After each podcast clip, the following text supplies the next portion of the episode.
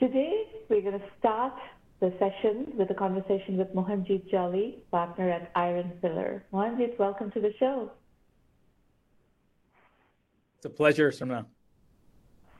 Well, it's it'll be a great uh, conversation. I'm sure you've been in the industry for a very long time and have been following the evolution of the Indian venture capital ecosystem quite uh, for a long time. So let's uh, let's start diving into a bit of just for introduction's sake, uh, just a bit of your background, and then let's uh, introduce Iron Pillar, and then we're going to talk trends, talk about the historical backdrop of the Indian industry, and so forth. Absolutely. Again, thank you so much for uh, for having me. just uh, from a background standpoint, I am what you call an IBCAD. You may have heard of ABCD, but IBCAD is an Indian born, confused American Desi. So, born in India, moved to the US when I was a teenager. So, I did my high schooling, uh, college, uh, you know, graduate work, et cetera, here in engineering, in aerospace. Uh, spent some years um, on the uh, defense contracting side, actually, uh, building spy cameras for the US military was part of the team mm. that fixed the Hubble back in uh, the mid 90s. UCLA MBA launched an incubator at Caltech back in the late 90s. Uh, did a joint venture with Andy Grove at Intel while I was at Mattel, the toy company. And then I uh, got a cold call from Guy Kawasaki, um, who's a bit of a legend in Silicon Valley, prolific yeah. speaker, author. And he had started a bank, uh, an investment bank called Garage, which pivoted to a seed stage venture capital firm after the dot com crash back in the so early 2000s. So I'm an accidental venture capitalist, but I've been working with startups uh, for about 23 years now.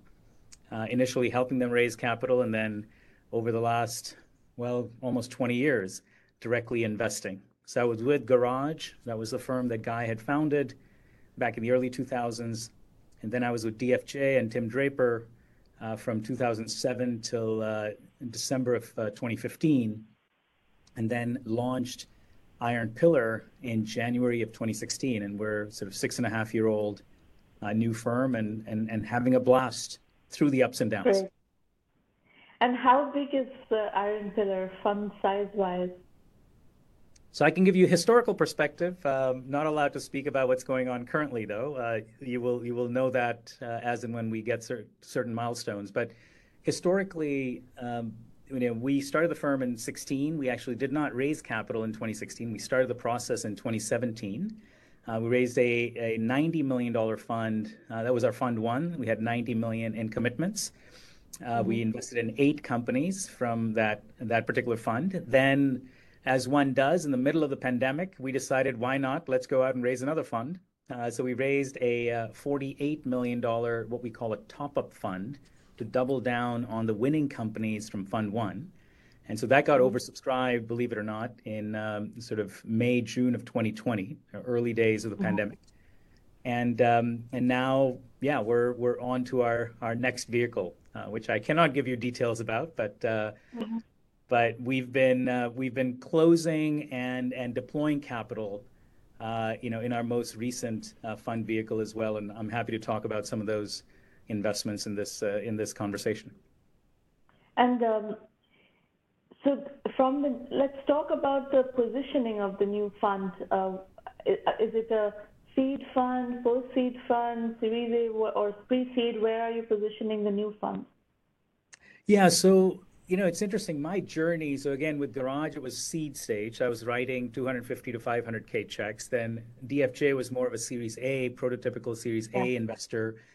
Uh, Iron Pillar is actually further uh, sort of downstream from that. So our um, uh, you know uh, stage uh, of the company where we invest is usually post product market fit, and the focus for the fund, uh, the current vehicle, is invest in companies that are building from India for global markets. So from India for the world is the thesis which then leans more enterprise, more B2B than it does B2C. Uh, however, um, we do have sort of an 80 20 rule, if you will, or a guideline to say, you know, 80% of the companies are going to be more B2B SaaS, 20% uh, maybe more consumer uh, uh, centric.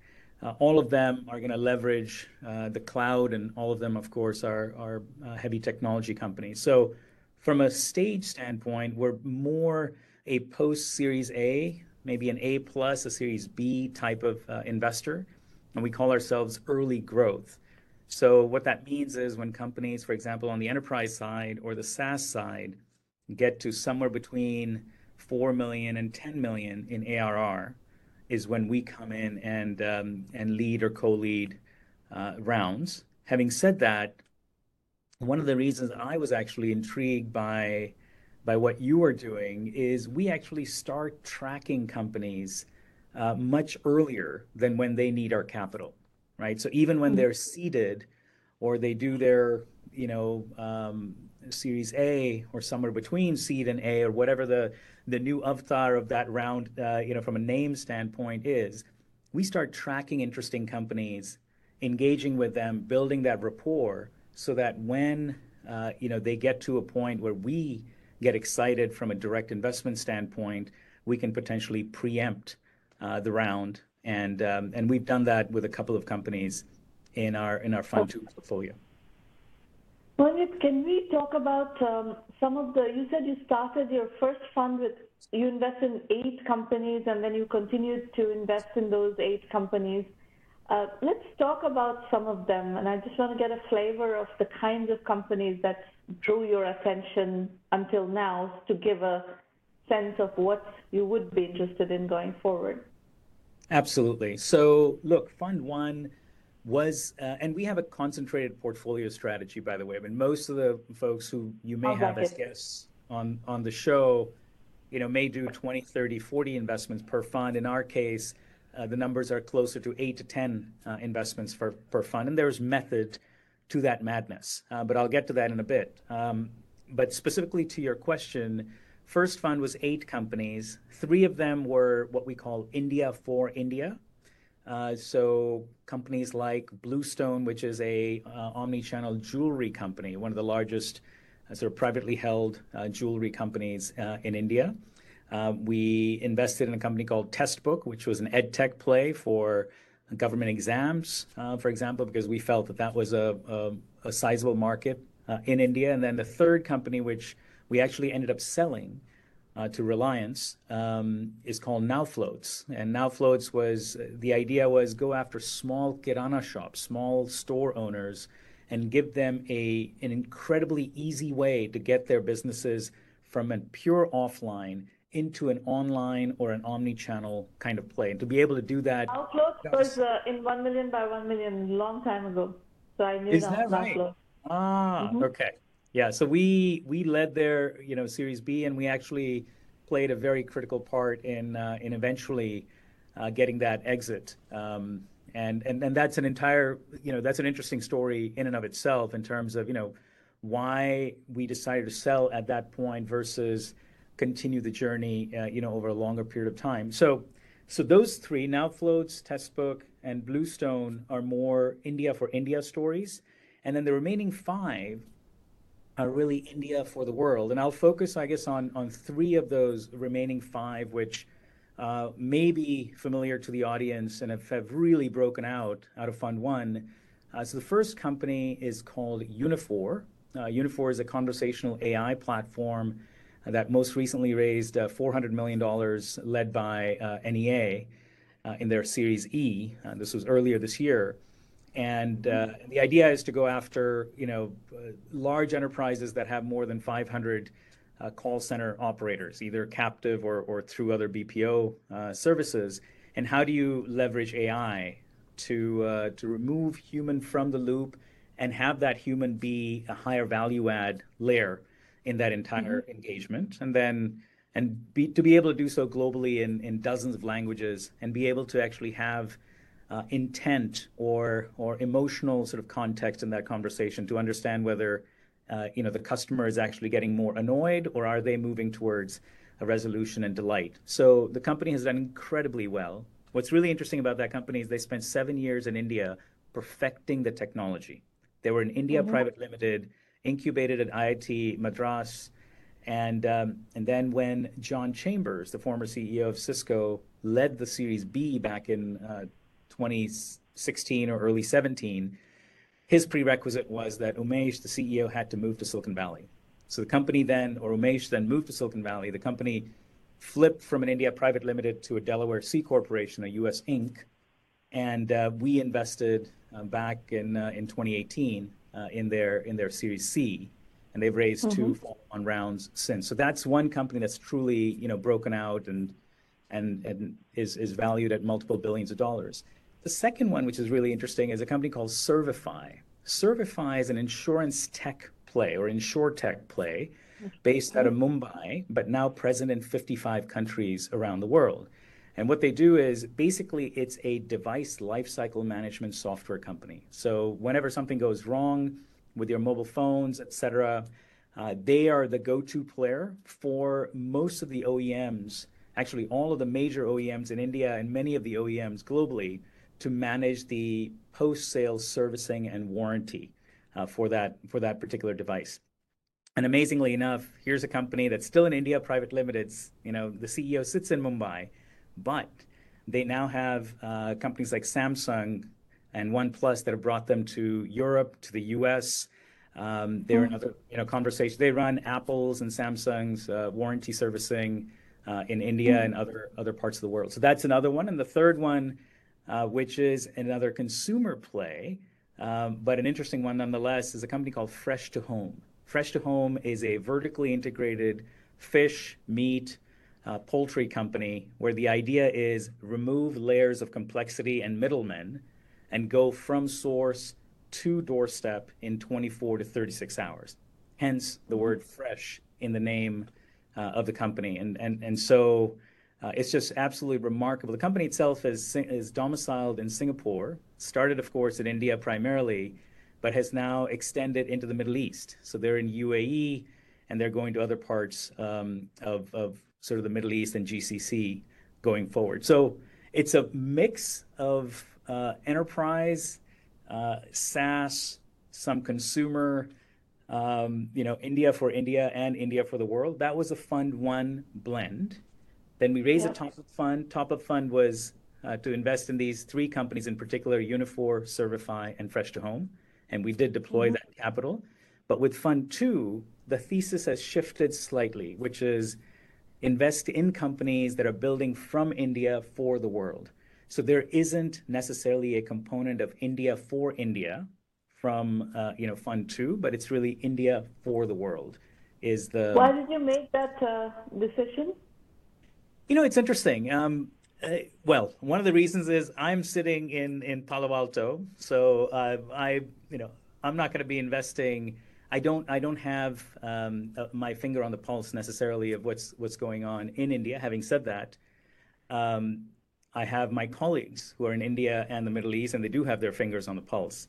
Uh, but here here are the three reasons why we as a partnership decided, at least for the time being, uh, with Fund Two, to go down this path. One is um, we think because the democratization of the technology stack thanks to hyperscalers like you know aws google cloud azure et cetera. You can have people you can have world-class people sitting anywhere in the world building world-class products for the world yeah. right? And who better to do it than software developers and software engineers and, and just brilliant uh, minds in india right? And, and one thing that the pandemic has taught us is clearly you don't need to be in a particular geography right, to have an impact in that geography. So, so we we were thinking about this well before COVID happened, but COVID seems to have accelerated that particular uh, thesis. So, one is democratization of, of the tech stack, so you can have people sitting anywhere in the world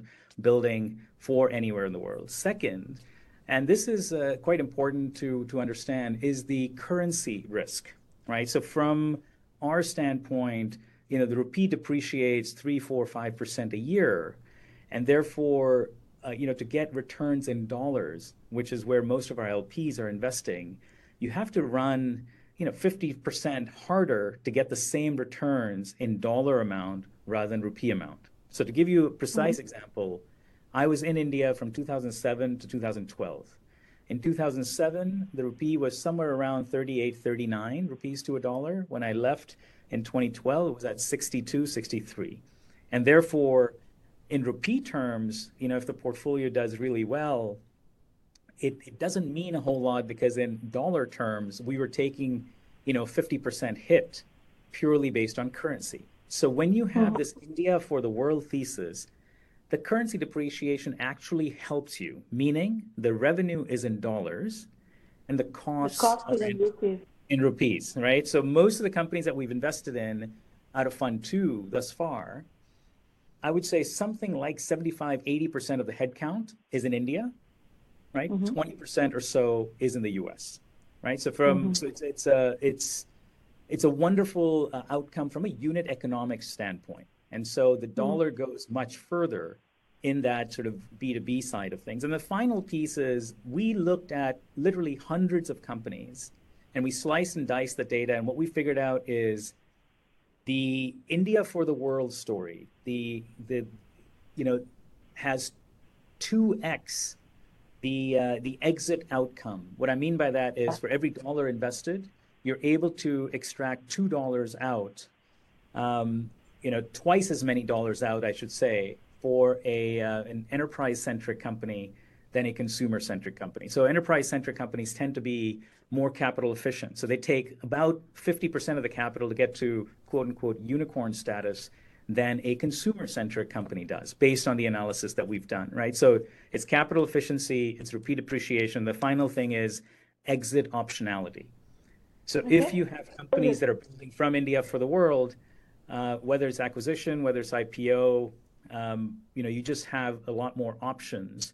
If that company, let's say, is is um, you know, it, it, could be a Delaware corporation, it could be basically. That's correct. Yeah. That's correct. Um, a couple of questions out of what you said. One is um, you you hinted earlier that there was a story behind uh, selling Now Floats to Reliance, and there was some thought process behind it. I'd love to know what that was because Reliance has become a very interesting player in the startup ecosystem. And they completely changed the game with Jio. Uh, what uh, what what happened, and, and how is how did that play into your uh, cycle? Yeah, so I, I, think it had less to do with uh, reliance, to be honest, um, but more to do with the fact that, you know, we realized that uh, without going into a lot of details, we realized that you know the, the, the, company was hitting a bit of an air pocket in terms of mm-hmm. predictability, replicability, and scale. Mm-hmm. Right. Mm-hmm. So so you've got to you've got to figure out your go-to-market engine, which which the company was struggling with a little bit, and then you have to have sort of a retention strategy. So you can't just be you know, constantly churning and acquiring and churning and acquiring. Just not something that's, that's scalable. So that was a little bit of what uh, you know the company ran into uh, at that point. Again, it was an early investment. We invested in the company back in 16, and and, and so timing, right, was was everything. And so you know, Jio hadn't quite happened yet. Um, okay. It was still it was still you know some of the prerequisites for that particular company to succeed from a consumer mindset, from um, uh, you know technology adoption, et cetera, um, was not quite there. So I think timing in these things plays a big role, and I would yeah, equate well, and selling. Uh, one of my observations on Now Floats would be that selling to SMBs, especially that small small businesses in India, is really hard. That's right. That's right. And so, you know, you've you've got to have I mean, feet on the street. The the the, the dichotomy in India, um, you know, especially on the SMB side, is the following, which is Indians love to be pampered as customers, yeah. right? Whether you're on the, I touch, on the SMB. I touch low value sale. Ah. so exactly, exactly. So you know, you you they want the high touch, but the high yeah. touch doesn't work, right? The unit economics simply don't don't work, work. unless you. Yeah, okay. yeah. So so that was that was a conundrum. And, and look the the interesting thing is we actually had a strategic term sheet on the table. Um, uh, i won't say who but but it was it was one of the financial institutions in uh, uh, in india. And so the board had you know uh, long deliberation around this. And and uh, i give a lot of credit to my partner anand who basically convinced the board and management to say look guys uh, even if we take this particular capital, and wasn't a, a lot of capital, right? We would basically be kicking the can down the street. We would have added somebody else on the stack, and um, so rather than do that, let's you know let's let's put a bow on it and find a new home where the the team and and the employees everybody can continue to build this platform with the right kind of depth and breadth and reach. Mm. And so uh, Reliance was therefore when we started the process you know, a natural uh, home for the company. And, and, and as far as I know, they're doing extremely well. Which is a good segue into my next question. Um, I completely agree with you that when the India born global SaaS um, is on the deck, uh, exits are kind of the same exit options as any SaaS, SaaS company, right? It's basically, especially if it's enterprise software, it's the exit options are very standard. It's general. It's you know it's, it's real democratization uh, of exit options also. Uh, talk to me a bit about how the exit options in India have evolved for the rest of the uh, venture-backed companies. Yeah, look, I mean, you know, I've been investing uh, in India for the last 15 years, and as you alluded to, I've seen India evolve over time. One of the biggest uh, issues that you know when we would go and pitch India and the LPs and, and the other VCs would say, well, we haven't quite jumped into India yet because you know a lot of capital has gone in, not much has um, has has been delivered in terms of harvest. I think that story has clearly changed, right? Uh, Flipkart was the watershed moment, uh, if, if I can just point to that. But then, then one can look at you know Freshworks as as yet another uh, watershed moment on the on the SaaS front. Uh, exactly, exactly, and Freshworks doesn't fall in that category. Right, right. And look, I mean, one of the things I've been saying for a long time, though, is the following, and this is a little bit controversial, right? Which is you have to look at India from a relative lens, not an absolute one, right? So when people fall into the trap of absolute returns and saying, well, you know, US has returned this and Israel has returned that and China has returned that, and look at India, it's only a you know small piece, then then you're sort of convincing yourself why India is not an interesting uh, you know geography to look at, right? So then you sort of say, okay, it's very hard for me to sort of convince you from that point. You'll just have to come to a different um, sort of uh, state of mind on your own based on data that, that you gather. But if you look at India from a relative lens, I mean, India today is orders of magnitude, um, you know, better from from an exit scenario, an exit possibility standpoint than than it was, you know, a, a few years ago, right? Yes, one can argue the IPOs happen and, and you know the Paytm and so on. Uh, it was a bit of a, a tumultuous, let's just say, uh, journey. But you know, cycles happen and headwinds come, and sometimes you you get caught, right? And that that has happened in every cycle. But the good news is that there is now a pathway, and there'll be others. There'll be InMobi and Druva, and there are a bunch of folks who have reached critical mass. They're doing uh, you know phenomenally well in terms of top and bottom lines the public markets as and when they come back, there will be a rush. And, and I think there will be you know several Indian companies or Indian origin companies or companies that started in India and then pivoted to a U.S. Uh, you know Inc.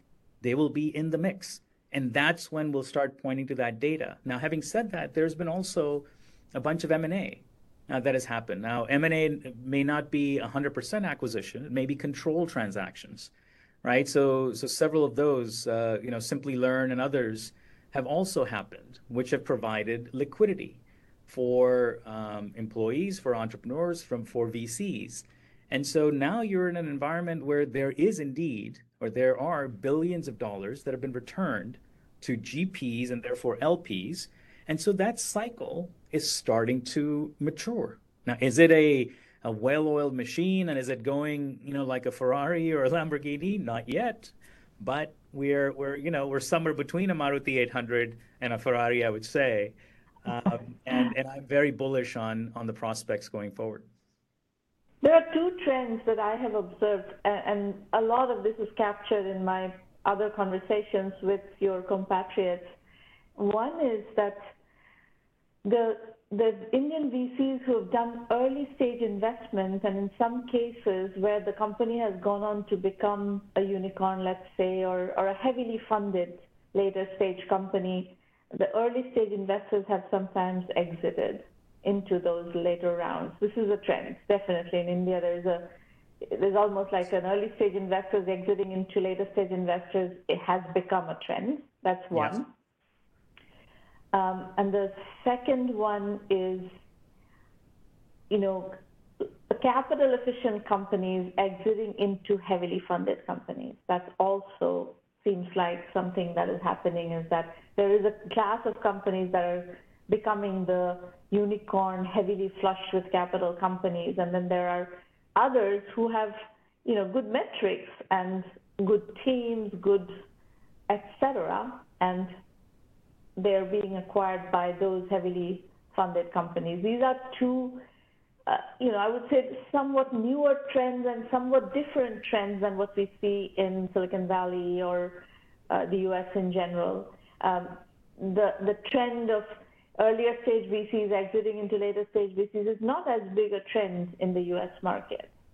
Um, the one that about capital efficient companies being acquired by unicorns is, I think, a global trend at this point because these unicorns are having a hard time justifying their valuations, and, and that's where they're looking for shortcuts to to backfill the valuations at which they have raised money. So I think that's definitely happening in India. Very interesting, very interesting conversation. Um, how long do you think it will take for uh, the Maruti to become maybe a not, doesn't have to be a Ferrari or a Lamborghini, but maybe at least a BMW.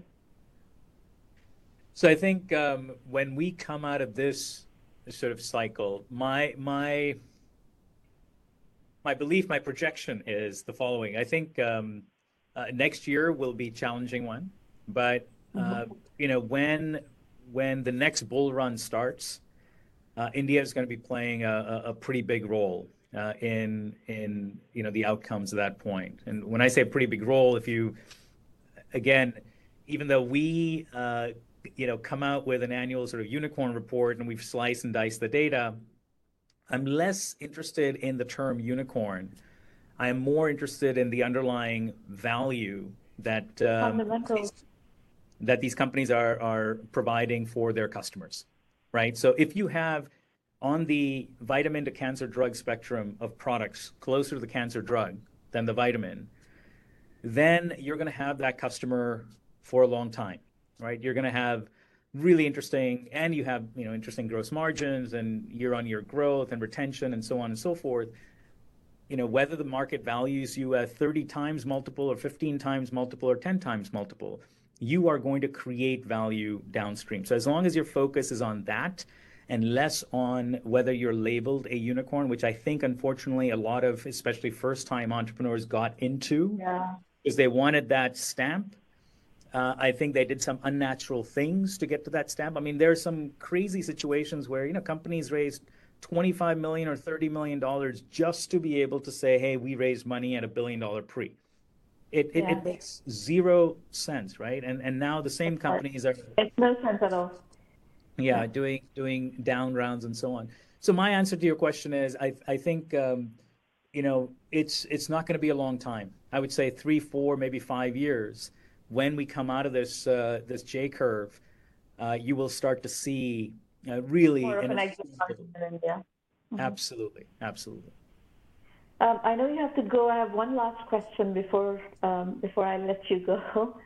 Um, what is your sense of the broader Indian geography?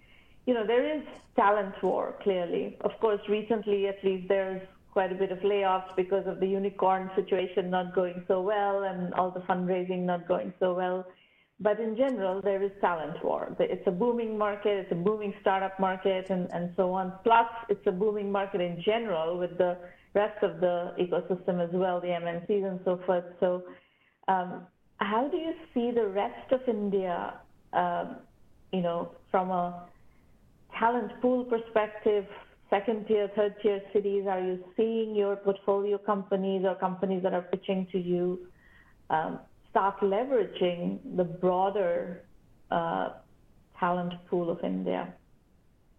I mean, the short answer is yes. Uh, you know, we are um, a, a very interesting firm in that we are not very IIT heavy. So when you look at the mm-hmm. entrepreneurs, especially entrepreneurs of companies that have broken out, not very many of them are IITians. And um, mm-hmm. and and the other thing that's interesting to note is there isn't sort of a Bangalore heavy, uh, you know, center of excellence uh, presence either. I mean, yes, we have a few that have presence in Bangalore, but it's you know, Chennai has become a real hub. So many Chennai companies. Hub, yeah. Yeah. Uh, That's because of the and Freshworks, I think. Yeah. Uh, yeah. The I think the the um, uh, those two companies definitely. Um, but I need to actually drill further because, uh, especially in Fund Two, I think we have three or four companies that are that are Chennai centric. So I need to find out why that is indeed the case. And the second, uh, and and we have you know Kerala. So there there are some really interesting companies being developed. Oh, by, very good.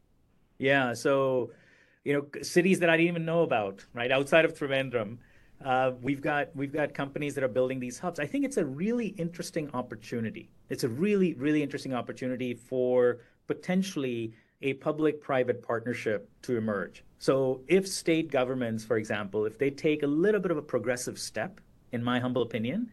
I think they can attract these startups because there is this sort of talent war going on, and you can use that and leverage that to actually build up that talent pool in your particular you know, geographies. Having said that, we're now seeing companies that have presence in in Jaipur, in Bhubaneswar, in Mangalore, in other parts of, of India, which was not a trend. I would say now it is a trend. And and the other thing I'll say is because of this hiccup in the market, and I saw this during the GFC and I saw it back in 99, 2000 as well, is there's a sense of loyalty that starts to percolate in. So employees are not looking at island hopping for 5, 10, 15, 20% increments and go to a different employer. They're saying, you know what? I'm going to stay put.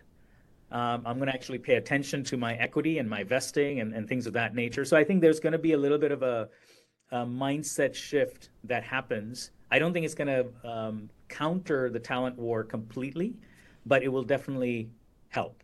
So to answer your question, we are seeing emergence in, in tier two and three cities. I think it's an opportunity for again government and the private sector to to band together to to build that uh, the skill foundation, if you will, that startups can uh, can tap into downstream. And and the third thing is we are seeing companies that have you know centers of excellence and development in uh, in other cities, which I had not seen during my early tenure uh, looking at Indian tech startups.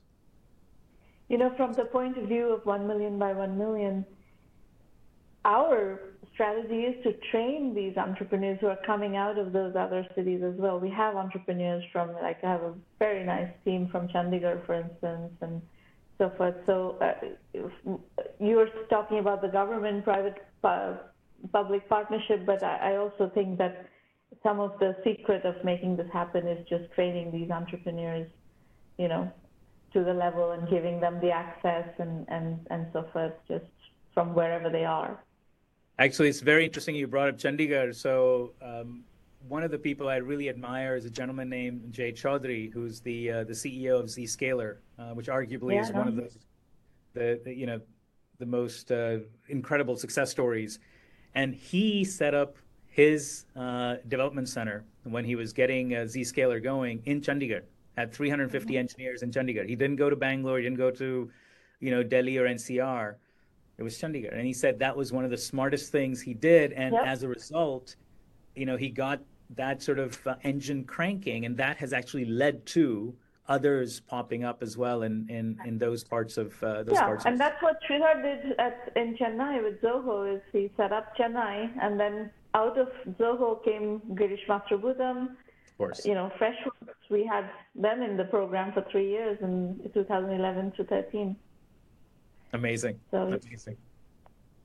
Well, great conversation. Very nice to uh, speak with you, and let's keep in touch. Absolutely, my pleasure. Anytime. Bye bye. Take care. Take care.